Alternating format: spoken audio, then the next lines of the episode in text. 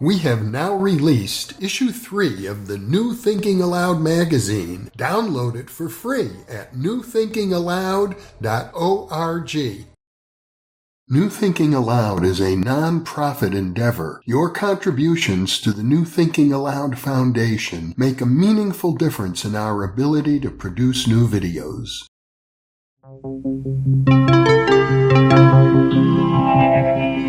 Thinking Allowed Conversations on the leading edge of knowledge and discovery with psychologist Jeffrey Mishlove.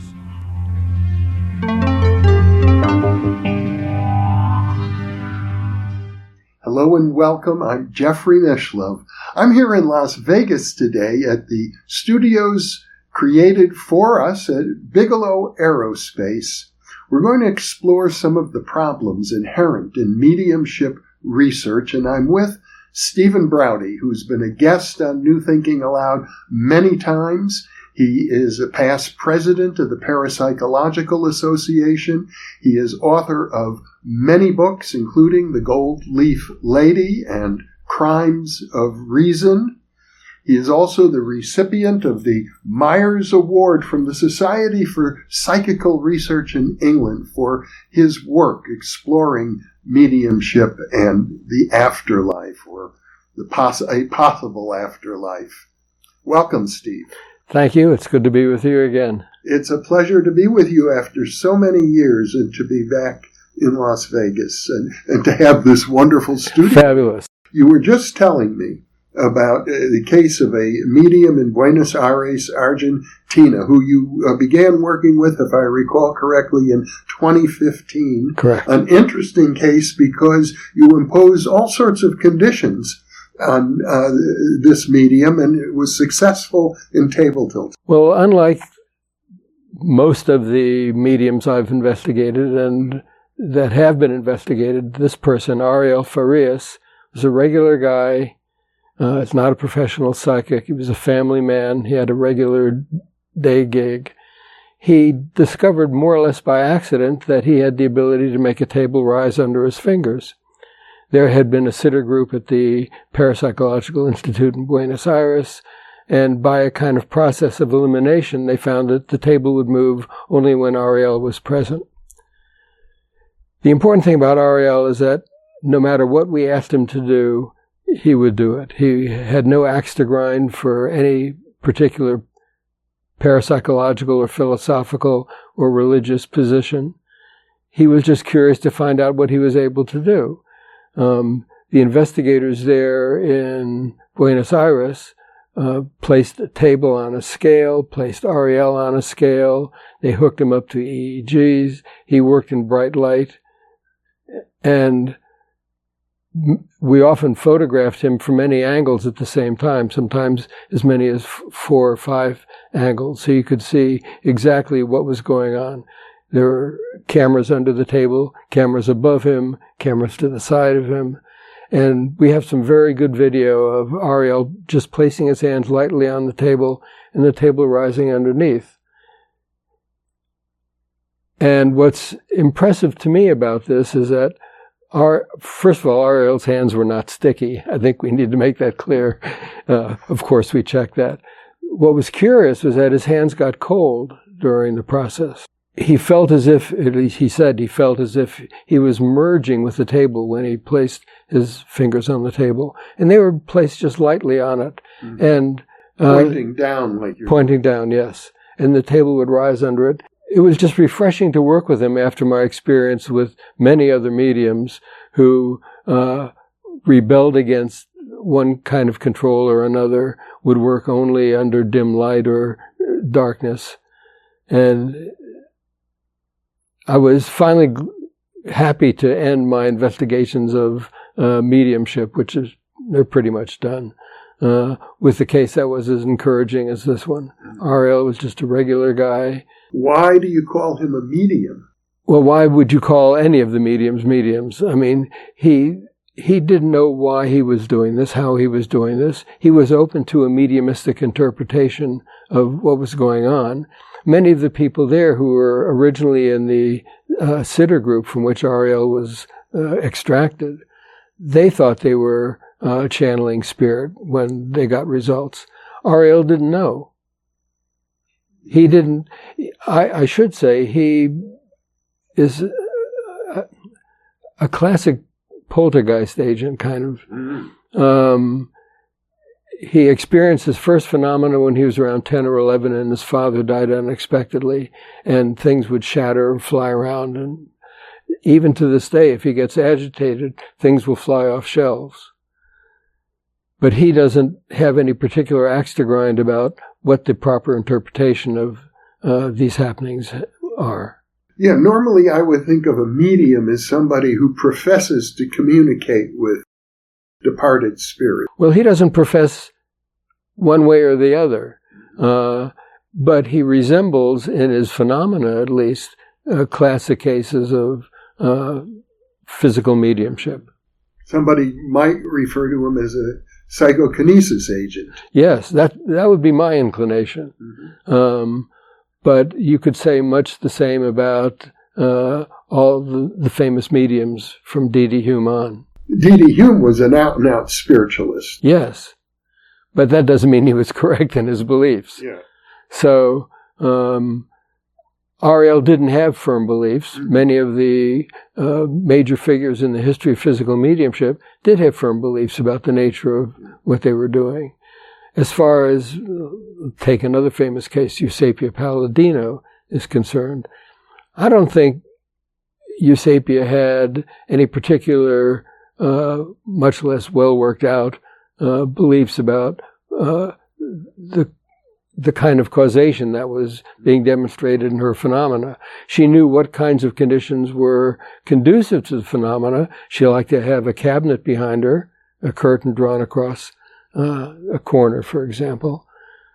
But she didn't have uh, clearly articulated beliefs about what was going on. We have an interview on our uh, archives with uh, the late Carlos Alvarado. Yeah, Carlos Alvarado uh, about Eusapia Palladino. He went into some depth about her uh, psychokinetic abilities, which he thought were absolutely genuine, and, and yet he pointed out there were times when it was very apparent that she was engaging in some sort of I guess you would call it subconscious fraud or subterfuge because she was in a trance state at the time. Well, she said she would cheat if given the chance. I mean, so God bless her. She was at least upfront about it. Um, and the best researchers, and ironically, that's one of the reasons this case is so good. Eusapia would cheat. People knew she would cheat if given the chance. So they knew what kinds of precautions to take with her. And the best evidence is obtained with the best evidence from Eusapia's case comes from investigations by people who were really experts at this, the so-called fraud squad from the Society for Psychical Research. They were all the people involved had exposed hundreds of fraudulent mediums. Uh, they were professionals at this. One was an actual ma- magician. The others knew a lot of magic and they knew what kinds of conditions to impose. Mm-hmm. Uh, the phenomena occurred under bright light. Well, actually, the the best phenomena in Eusapia's case come from a series of sittings in Naples in 1908, and the three investigators, Feilding, Baggally, and Carrington, um, conducted 11 seances with her. There was a stenographer in the corner taking down whatever the investigators would report about what was going on. So there were no video cameras at the time. This was about as cinematic as a report could be. So the investigators would say, for example, uh, bright light, uh, I'm holding Eusapia's left hand and controlling her left leg. Another would report, I'm holding Eusapia's right hand and controlling her right leg. The third would say, I'm sitting in Eusapia's lap and then they'd report table levitation at a distance, table levitation at a distance. Mm-hmm. Uh, when the seance was over, uh, Eusapia would take off all her clothes, which she apparently was very happy to do, and they could confirm that she wasn't concealing any device on her body. And this was the kind of condition under which the phenomena were reported. I, I recall uh, Pierre Curie, the Nobel laureate uh, discoverer of radium, uh, attended seances with uh, I think in Paris, if, if I'm correct, and, and witnessed a table that was some distance from the medium uh, rising up in the air and moving around the room. There are many good reports. Uh, what makes the 1908 Naples sittings particularly important is that um, the folks from the SPR who dispatched the fraud squad to Naples were hoping to debunk Eusapia once and for all. So they sent their very best people, uh, the people who were most likely to detect a trick if there was one. And they were precisely the people who uh, endorsed it after all. And what's interesting about the report from the Naples sittings is that at the end of every session, the investigators would write down their uh, feelings and ex- impressions of what had occurred. And it's clear they were going through a kind of cognitive crisis. Uh, they were presented with phenomena they expected to find cheating, and instead they found something they couldn't debunk. And they struggled with it and gradually and grudgingly came to believe the phenomena were genuine. Now, my recollection is that when Pierre Curie reported the table rising around the room, his wife Marie Curie said, Well, it's not scientific until we can reproduce it in the laboratory. Where have I heard that before? yeah, it seems that you had some debates with Ed May, uh, the physicist, uh, prominent parapsychologist, who raised a similar argument. And as I recall, you told Ed May, no, you have to look very carefully at the actual conditions of uh, a lot of that work in the late 19th, early 20th century before you dismiss it. So many phenomena occur in real life settings and can't be studied in formal, much less laboratory settings. If you want to study a tennis player's ability to return serves, you have to study the tennis player's performance in an actual match when opponents are trying their hardest to win. If you want to study a man's ability to have a penile erection, you can't just say, let's see an erection. What I was thinking of was C.E.M. Hansel's challenge. Say, if somebody uh, really has telepathic abilities, we can determine that by just having him tell me what I'm thinking. And uh, I'm sorry that the interlocutor who was talking to Hansel for that video didn't challenge him then and there to produce an erection. I'm I'm sure he would have protested if we inferred from his inability to do so that he just couldn't get it up. It didn't mean he was impotent. Right. well, uh, in the history of mediumship, you, you, I think many researchers would agree there was a high proportion of uh, fraud yes. going on. I don't know what the exact proportion is. Their uh, claims vary, but uh, I, am sure skeptics would say it was all fraud. I think there are some extremely strong counterexamples. Uh, one of my favorites is from the mediumship of D.D. Home. Mm-hmm. One of Home's reported phenomena was to make an accordion play either held at the end away from the keys or allegedly while floating around the room untouched. Home thought the power, as he called it, was strongest underneath the seance table. Now, admittedly, that sounds a little suspicious. Uh, but his investigator, William Crookes, was a smart guy and figured if this is what Home believes, let's not force him too far out of his comfort zone. Mm-hmm. So here's what he did. First of all, he bought a new accordion. So no one could say it was a prop that Home had rigged in advance. Second, he went to Home's apartment, watched him change clothes, so he could determine that Home wasn't concealing some device on his body that would make the accordion play. Although I have to say this was 1871. It's not clear what kind of small contrivance could have done that. Then he brought Home to his house, where he had built a cage made out of wire and wood that just fit under his dining room table. There was room for Home to get his hand into the cage to hold the accordion at the end away from the keys. Not enough room for him to get his hand all the way in to manipulate the accordion. There were nine observers from the Royal Society present, two stationed on either side of him to make sure that Home wasn't taking his feet out of his boots. Another observer was stationed under the table with a lamp, Under those conditions, the accordion moved in and out, the keys were depressed, sounds came out of the accordion.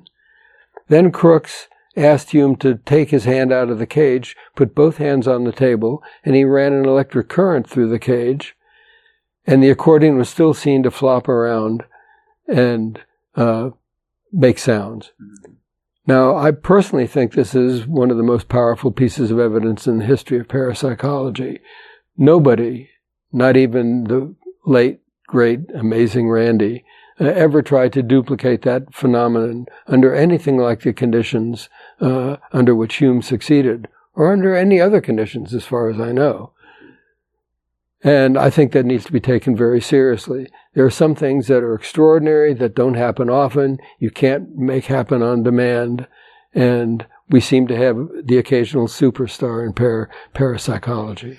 Well, let's talk about the case of Kai Mügge, the uh, German medium. You and I did an interview about him many years ago, and you showed we included, if I recall correctly, a video you provided in in the uh, video showing a, a, table lifting off. I think at least one corner of it lifted off the ground, and and that and and as I remember, you felt very strongly this was an authentic uh, example of table levitation. I thought we had some good table levitations with Kai for a long time, for several reasons. One was that uh, the table moved up very slowly and it felt buoyant. It didn't feel as if someone was pushing it.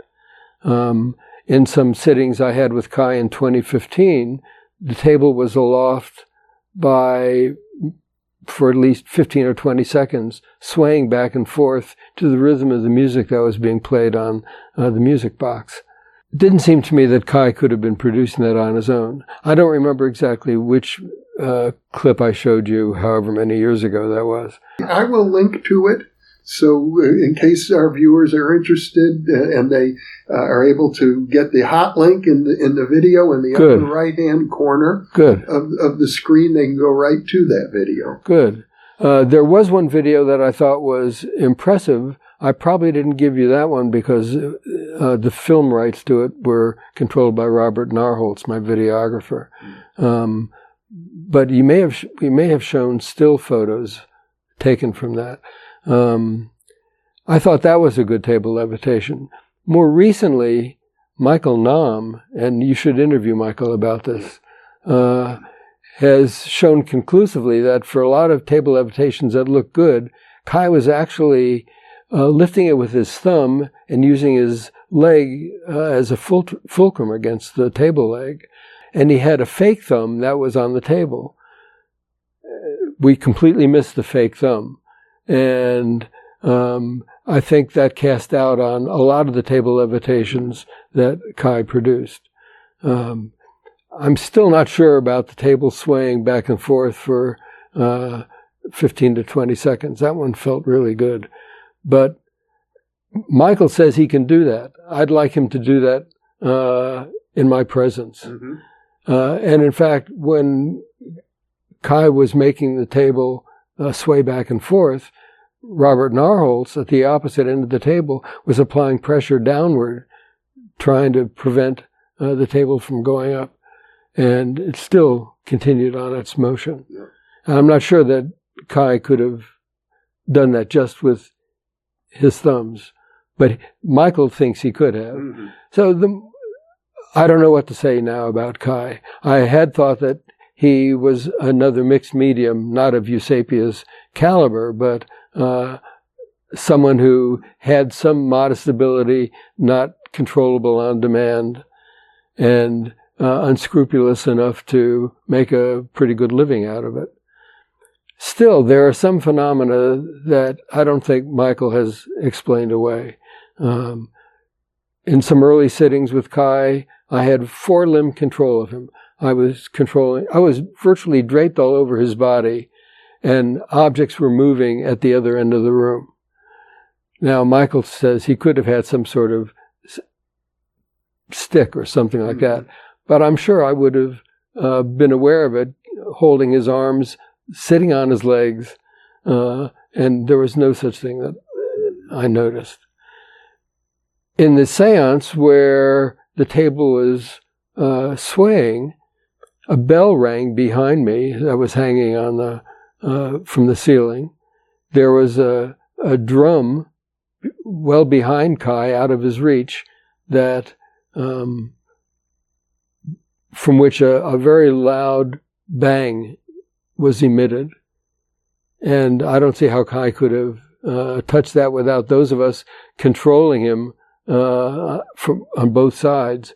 We would have noticed him turning around. And, and there were no other people in the room who, who might have been an accomplice? Uh, well, there were several people around the table. One was Kai's wife, but she was next to me, and I would have noticed if she was not there. We were so uh, there's also the question of ectoplasm, if I remember, uh, associated with Kai's mediumship. Uh, yes, uh, Kai would produce copious amounts of stuff coming out of his mouth, uh, falling on the floor, apparently moving. I saw what looked like a stalk emerge from the mass, a little hand at the top of it, going back and forth, sort of like a cobra head.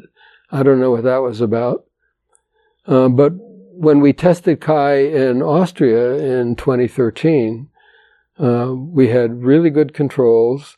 I did a strip search of Kai, a thorough strip search uh, endorsed by a physician who was present. I didn't do a full cavity search. That's uh, not in my pay grade. And so I can't rule out various other possibilities. Kai still managed to um, pull a lot of stuff out of his mouth. So there were two hypotheses. One is that he had previously swallowed some stuff and regurgitated it. What counts against that is that Kai drank a lot of black tea before the sitting. He had pizza shortly before the sitting. You would think that there would be some remnants of that uh, in what was brought up if you were regurgitating it and there was no such thing. The other hypothesis is the rectal hypothesis. And as outlandish as that might sound, there was a Hungarian medium at one point whose specialty was concealing things in his rectum and producing it in the context of a seance. Mm-hmm. Now, Kai, who had done, filmed some uh, documentaries about the drug scene in Frankfurt, uh, knew all too well about uh, how drug mules store things up their rectum. So I don't know uh, whether the rectal hypothesis has any merit or not in this case. But my feeling about the case of Kai Mügge now is that it's just not worth the trouble. I mean, he may be a mixed medium. I'm inclined to think that some of the phenomena are genuine, but it's just too damn much trouble. I mean, Ariel Farias was a pleasure to work with. Uh, Kai, not so much. I like Kai personally, but I don't want to be his investigator anymore. With regard to the ectoplasm, once it's come out of his mouth or wherever, did it vanish or was it available for further study? Kai claims it was reabsorbed. He also promised to show us it being reabsorbed. We never got to see that. Um, what happened in Austria, for example, was that uh, those of us on either side of the curtain, closest to Kai, pulled back the curtain.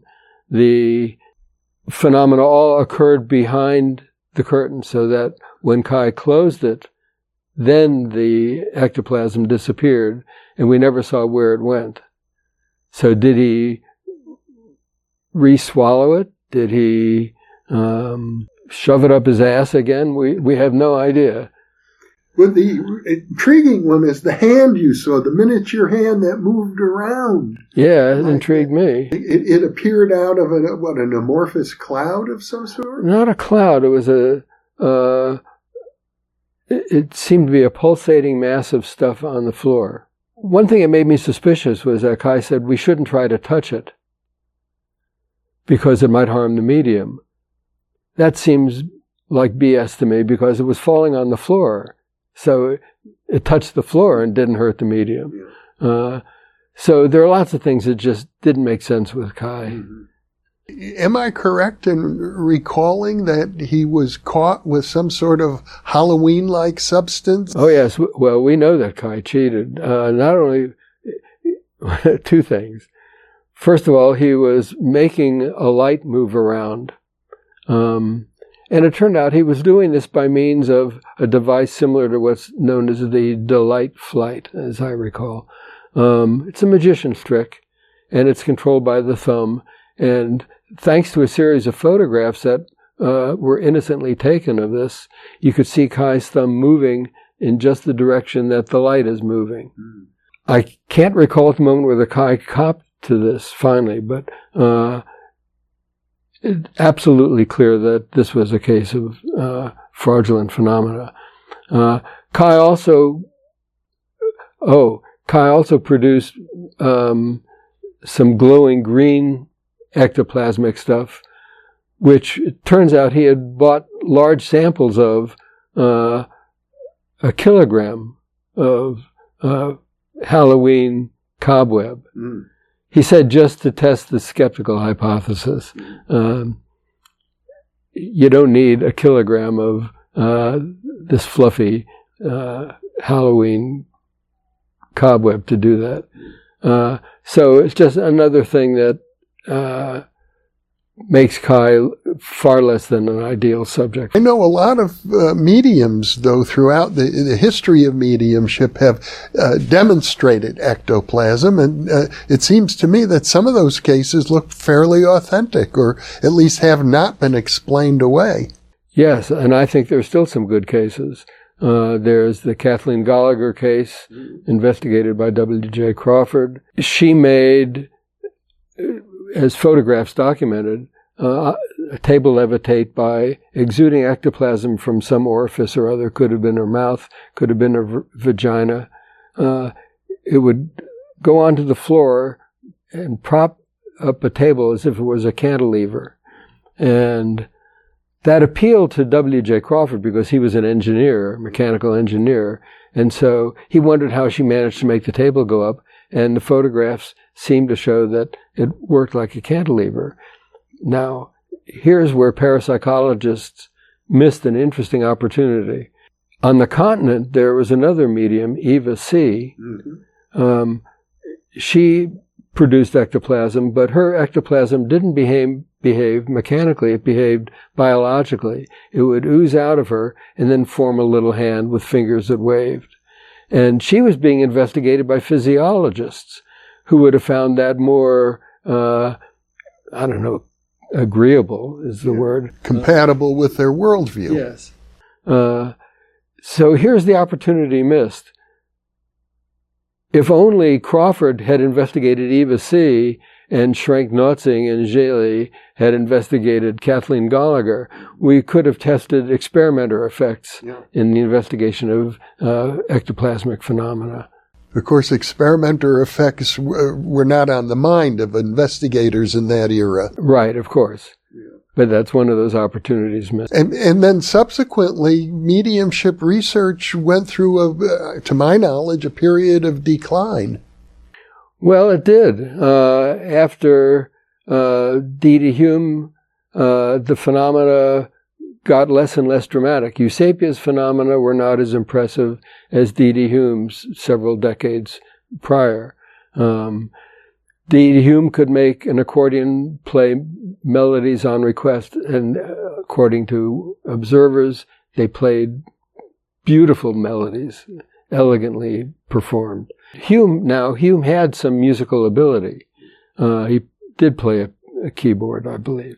And Eusapia had no musical ability, but she made sounds emanate from instruments at a distance. Uh, Home produced elegantly fashioned, materialized hands that ended at the wrist. Um, people could shake hands with them, poke holes through them. The holes would uh, heal up. Uh, the hands would carry objects around, and then they would just dissolve in sitter's grasp.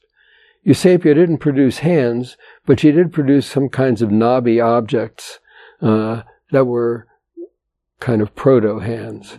Uh, and then after Eusapia, you have, for example, Rudy Schneider, who uh, produced just very small object movements at a distance. Now, was this a kind of cognitive rebellion against the the enormity of the implications of being able to affect the world in this way? I mean, if what Home did is something that other human beings can do, God knows what kind of havoc we might be wreaking in the world by thought alone. And so physical mediumship went into a kind of uh, decline. I am inclined to think that people just freaked out over uh, physical phenomena. Understandably so. Even conventional psychokinesis is still very controversial among parapsychologists. Absolutely. They don't want to accept it. And the implications are clear. If you can make a matchstick move a millimeter by thought alone, it's a very small step conceptually from that to making somebody drop dead by thought alone. Yeah. So the existence of any PK in the world makes us have to come to grips with uh, a kind of magical worldview that most of us associate, usually condescendingly, only with so-called primitive, uh, undeveloped. But now, more recently, they think there's been something of a resurgence, and I'm sure you're familiar with the Scole Group. Yes. How do you evaluate that? It's a troublesome case. I mean, the phenomena occurred in the darkness. I personally did not find the case that impressive. Uh, I know there are people who who think highly of it. I just can't be one of them. Okay, fair fair enough. I've actually had the chance to interview Robin Foy, the organizer yes. of the group, now deceased, uh, and and just um, for the benefit of viewers who are curious about that case, I'll, I'll link to it. Good. So that people can know more about it. Yeah. Uh, three prominent members of the Society for Psychical Research issued a report which was very favorable. And others uh, issued reports that were, yes. Mm-hmm. Uh, it's just not a clear case. Um, my regret about it is that the phenomena are not as dramatic as uh, those of Home or Palladino, um, and they occurred in darkness. Yeah. So right from the start, the case is setting you up for phenomena that are going to be harder to uh, confirm than uh, for the, than the phenomena of the great physical mediums like Home and Palladino and Eva C. In any case, Without going further into the details of that case, it's fair to say that your primary interest in mediumship, as I understand it, is physical mediumship and that can be viewed as an example of psychokinesis. Yes, and I got into it for purely practical reasons. I was a, I was a philosophy professor. We had no provisions in our department budget for paranormal case investigations. So I didn't want to do poltergeist investigations or hauntings because the phenomena are too sporadic. Uh, parapsychologists often chase them away, and um, you need to spend a lot of time just waiting for something to happen. Uh, I like the idea of documenting phenomena that were quite reliable and photographable. And that's why I like the case of Katie Engelhart, the gold leaf lady. Yes. Uh, I mean, Katie's phenomena occurred right before your very eyes. Uh, she had no control over it, unfortunately. Uh, but the phenomena, the golden foil would appear on her skin instantaneously and spontaneously. You could scrape it off. Uh, you could examine her beforehand, and then suddenly the, the gold foil would appear. In fact, we'd done an interview on that case, which included, if I remember correctly, a video of the foil uh, as it appeared. I'm going to link to that video as well for uh, viewers who are curious. Uh, it's an excellent case. It's my personal favorite, and it's one I still don't know what to say about, except that I believe the phenomena were absolutely genuine. It's an interesting case on several levels. Katie was also a medium.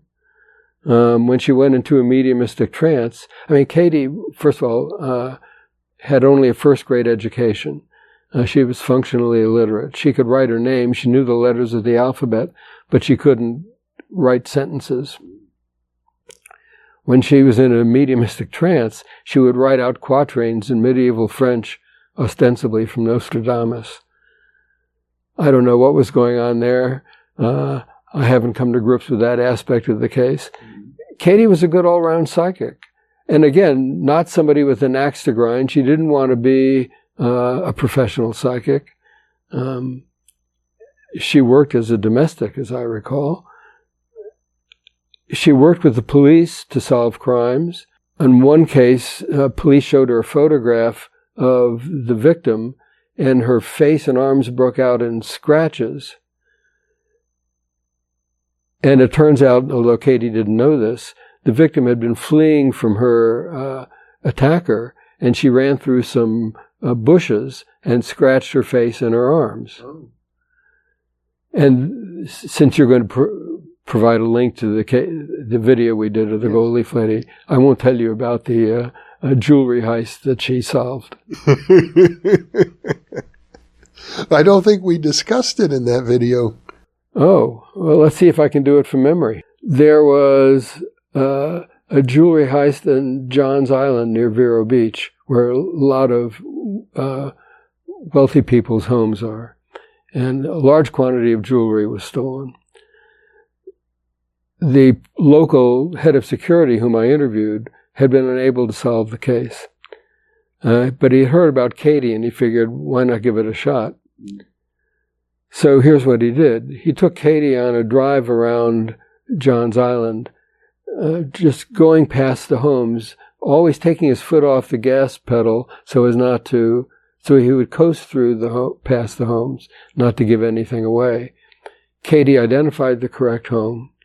She described uh, the decor of the house. She described it correctly. She d- described three people. The police had thought there were only two, but apparently there was another one driving a getaway car. And uh, at first, she gave so many details that the head of security began to regard her as a possible suspect.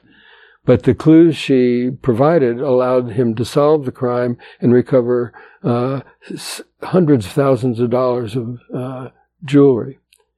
Now, there's an epilogue to this. As they were driving away, uh, Katie started to feel nauseous and asked the driver to pull over. And she said she smelled marijuana. And nobody else in the car, uh, the head of security or his associates, uh, smelled anything. And she said, Well, two weeks from now, um, there'll be a lot of marijuana here. The head of security jotted that down, and two weeks later, almost to the hour, uh, 25 bales of pot washed ashore. Uh, right where they had been sitting. Now, it's not uncommon in Florida for pot to wash ashore, apparently. Uh, still, it was an intriguing uh, coincidence. Or an example of precognition. Yes, right. Which, which raises enormous philosophical problems. Absolutely. So Katie's a bundle of challenges. Now, I think it's worth mentioning, since we're talking about mediumship, that and correct me if I'm wrong, I think your primary focus is to view mediumship like Katie's or uh, uh, Ariel's as examples of psychokinesis or extrasensory perception or what we might call living agent psi, as opposed to uh, the action of spirits. I'm not ruling out the action of spirits. Uh, I'm agnostic about the survival hypothesis still. I struggle with that.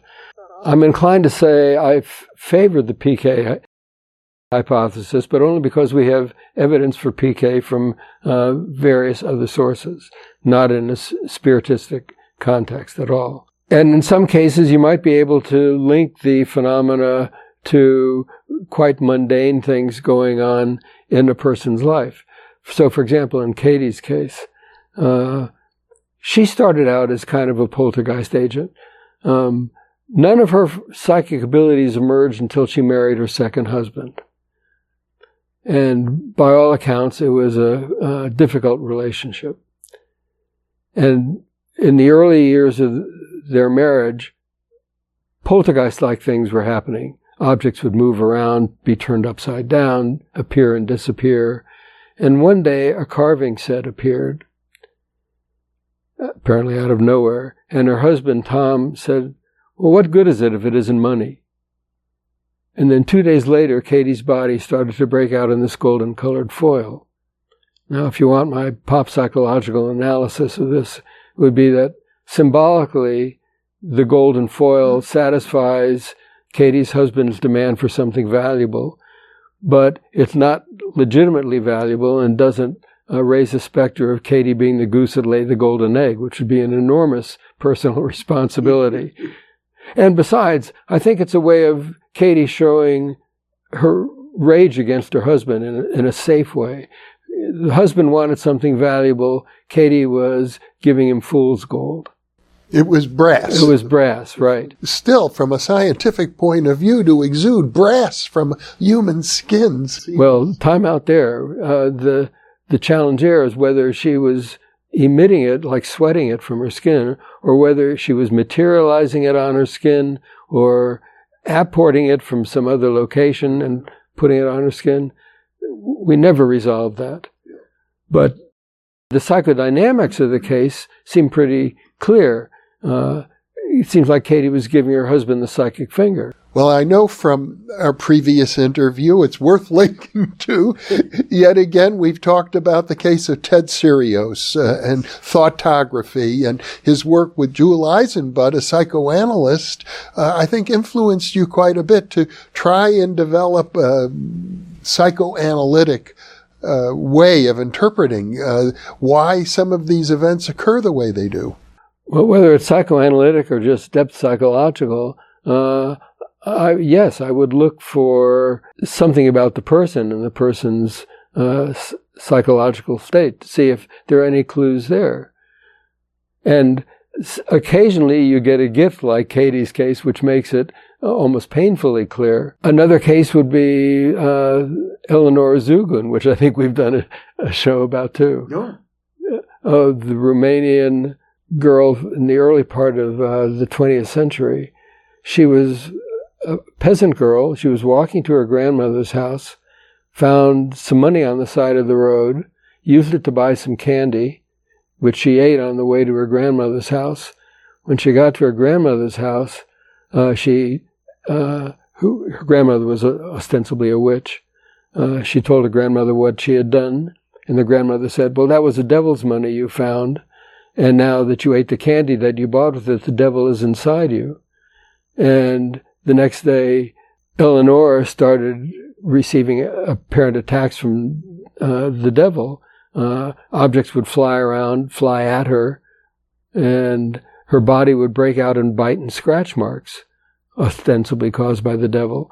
And this was an interesting case because uh, saliva would sometimes occur with the bite marks, and uh, its biological content was different from Eleanor's own. And there was a movie made of Eleanor at the time where you see the phenomena occurring. And it's clear that nobody, Eleanor wasn't self inflicting. Well, it suggests that the role of suggestion might have had a real impact. So if Eleanor can believe the devil was inside her, um, I mean, eventually the phenomena went away. Uh, by the way, this has a happy ending when Eleanor began to get her periods, the phenomena disappeared and she settled down to the peaceful life of a hairdresser in Bucharest. well, I guess uh, that's a lot better than being plagued by a demon. But there is often a, a certainly in folklore, a link between uh, mediumship and, and demonic activity. In fact, you, you get, you know, biblical warnings about this sort of thing. Well, and that's exactly the kind of thing that makes some people so nervous about PK. Uh, because if we take PK, even mundane PK seriously, do we have to take seriously all these other contexts in which PK like stuff, but on a much grander scale, is occurring? And your response, I think, would be yes. Yes, I think we have to take it seriously. Yeah. Yes, we might have to take seriously the possibility of hexing, the evil eye, uh, and this could also be a way in which people uh, attack themselves. You know, we, people can um, make themselves uh, heal psychosomatically. They can make themselves ill psychosomatically. Uh, and I think we we may have talked about this too. Uh, this might account for uh, certain kinds of misfortunes or good fortune of people. I've I've often maintained that if we want to study the kind of context in which PK phenomena occur, it helps to look at unlucky people, unusually unlucky people. Do you want me to go through this again? Well, I do recall a previous discussion on this point, and I believe that uh, Eisenbud, who I think was something of a mentor to you, uh, wrote about it in some depth. He, he was an inspiration to me, absolutely. And I we may or may not have talked about the difference between a schlemiel and a schlemazel. Is it worth? Yeah. It's, there are things that are definitely worth repeating, and that's one of them. All right. Well, there's this Yiddish distinction between a schlemiel and a schlemazel. A schlemiel is someone who spills soup on himself. A schlemazel has it spilled on him. So the idea is that a schlemazel is an unlucky soul, someone the universe is crapping on, or someone who's just uh, being besieged by the universe at large. And they really exist. I was actually married to a schlemazel at one point, and her entire family was, in fact, a family of schlemazels. They were lightning rods for misfortune. But uh, my favorite case, I lived next door to a couple of schlemazels, and it, it seems like everything they bought was defective. Electronic equipment would fail to work right out of the box. Their cars were always in the shop, even though they had brands noted for their reliability. A brand new rocking chair broke on the sixth day of ownership with her two year old son on, uh, sitting on it. But my favorite example of their schlemazelness, if that's even a word, the wife bought what she thought was a poster sized photograph of the Golden Gate Bridge, framed it, and put it on her living room wall. And I had to tell her, Donna, that's the Brooklyn Bridge. so here's a woman who both literally and figuratively bought the Brooklyn Bridge, which, as younger viewers might not realize, is uh, an old fashioned example of the sucker. I have a bridge to sell you. yes, right, exactly. Now, how do we understand extraordinary unluckiness? Uh, is it something that people are doing to themselves to express their uh, self loathing? Or is it something that the mischievous philosopher next door is doing to them? You know, tracing the causal lines is very difficult, if not impossible. And that's an open question, but it's the kind of thing that makes people extremely uncomfortable to think about. Mm-hmm. And I get it. I mean, it made me nervous too. I'm now just too jaded, I suppose, but. Before we close, I think it's worth repeating the story that you told me, I think, in our very first interview, which is what got you interested in psychokinesis in the first place? A, a, table levitation that you experienced, if I recall correctly, when you were a college student. Yeah, boy, I'm drenched in nostalgia. It was, i I've told the story many times, so I apologize to those who've heard it.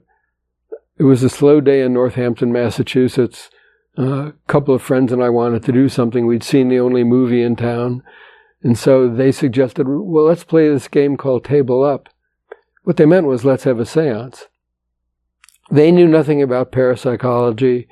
They just thought this was a game that was fun when it worked. I knew nothing about parapsychology. I was busy writing a dissertation on temporal logic.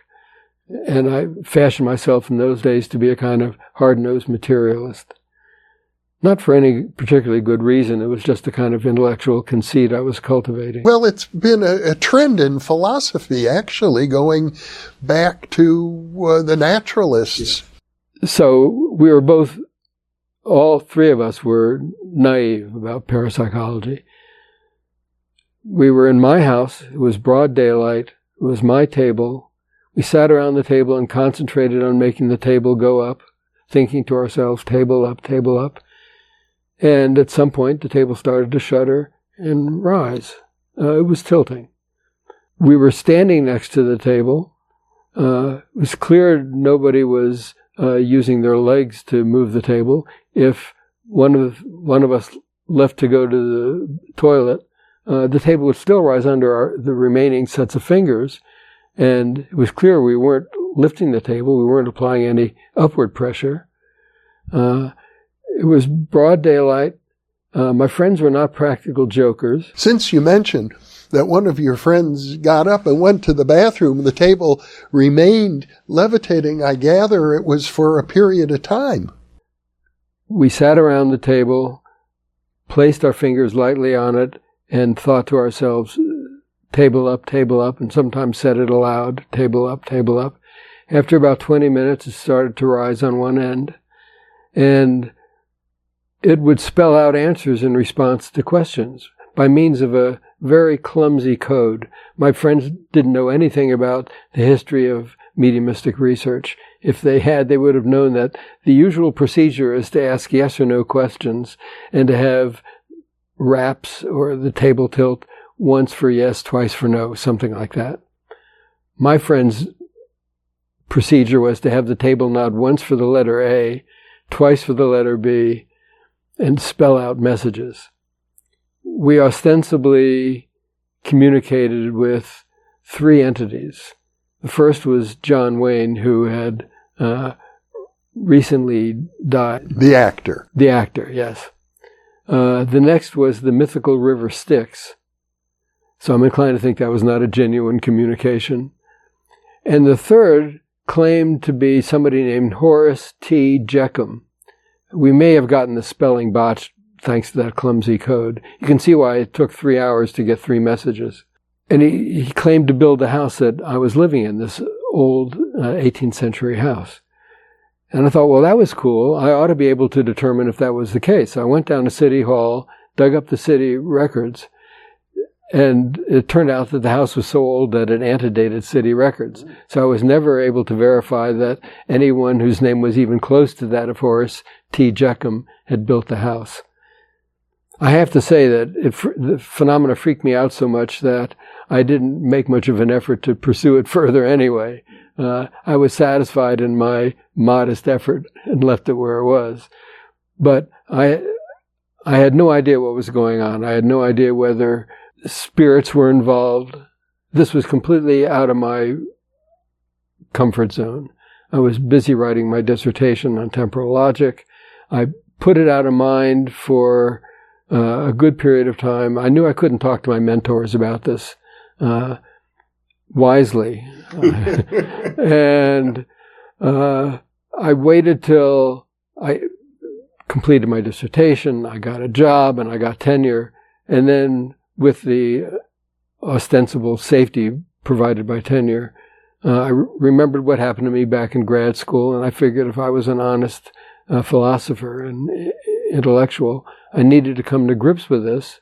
I read books on parapsychology by well-known philosophers, decided there was something there worth sinking my teeth into, and the rest is history. I should say that back in my old house, the table would rise even if only two of us were there. If one went to go to the other room, uh, it would continue to rise under our fingers. We were standing next to the table. Uh, we were clearly not lifting it with our legs, and uh, we were not attached, grabbing the table. We had our hands lightly on it. So it was impressive. Uh, and I successfully put it out of mind for about seven years. And and the phenomenon continued for uh, some three hours. Three hours, yeah. And, and I gather if you're saying that the, there were three of you, yes, uh, the the other two would occasionally go to the toilet. Yeah. So it didn't seem to be dependent upon any one person. No, no, good point. So it was just a, a mystery, a terrifying mystery to me at the time, and it made me uncomfortable. I was happy not to think about it when my investigation of Horace T. Jeckham hit a dead end. Yeah, you could have checked uh, graveyard records or something. Yes, I, there's much more I could have done, and probably still could. Aha. well, this is a, an elaboration from the original story. I didn't, uh, when you first mentioned it, I think you told me you tried to pull the table back down and it wouldn't come down at one point. I don't remember that, but it may have been the case. Mm-hmm. Well, I was much younger. People can check the original video to see if I'm correct on on that point. Stephen, this has been a great pleasure to be with you, to be here in Las Vegas, and to uh, refresh uh, my memory of the many interviews we've done in the past. Let's do it again in 10 years. or sooner. Yeah, right. Thank you so much for being with me. Thank you. And for those of you listening or watching, thank you for being with us. You are the reason that we are here.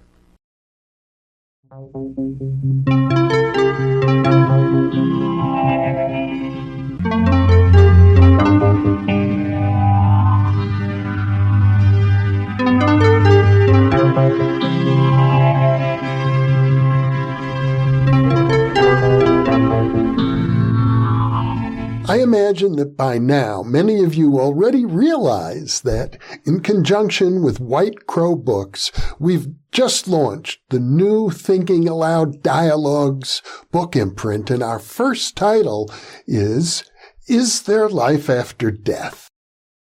New Thinking Allowed is a non-profit endeavor. Your contributions to the New Thinking Allowed Foundation make a meaningful difference in our ability to produce new videos.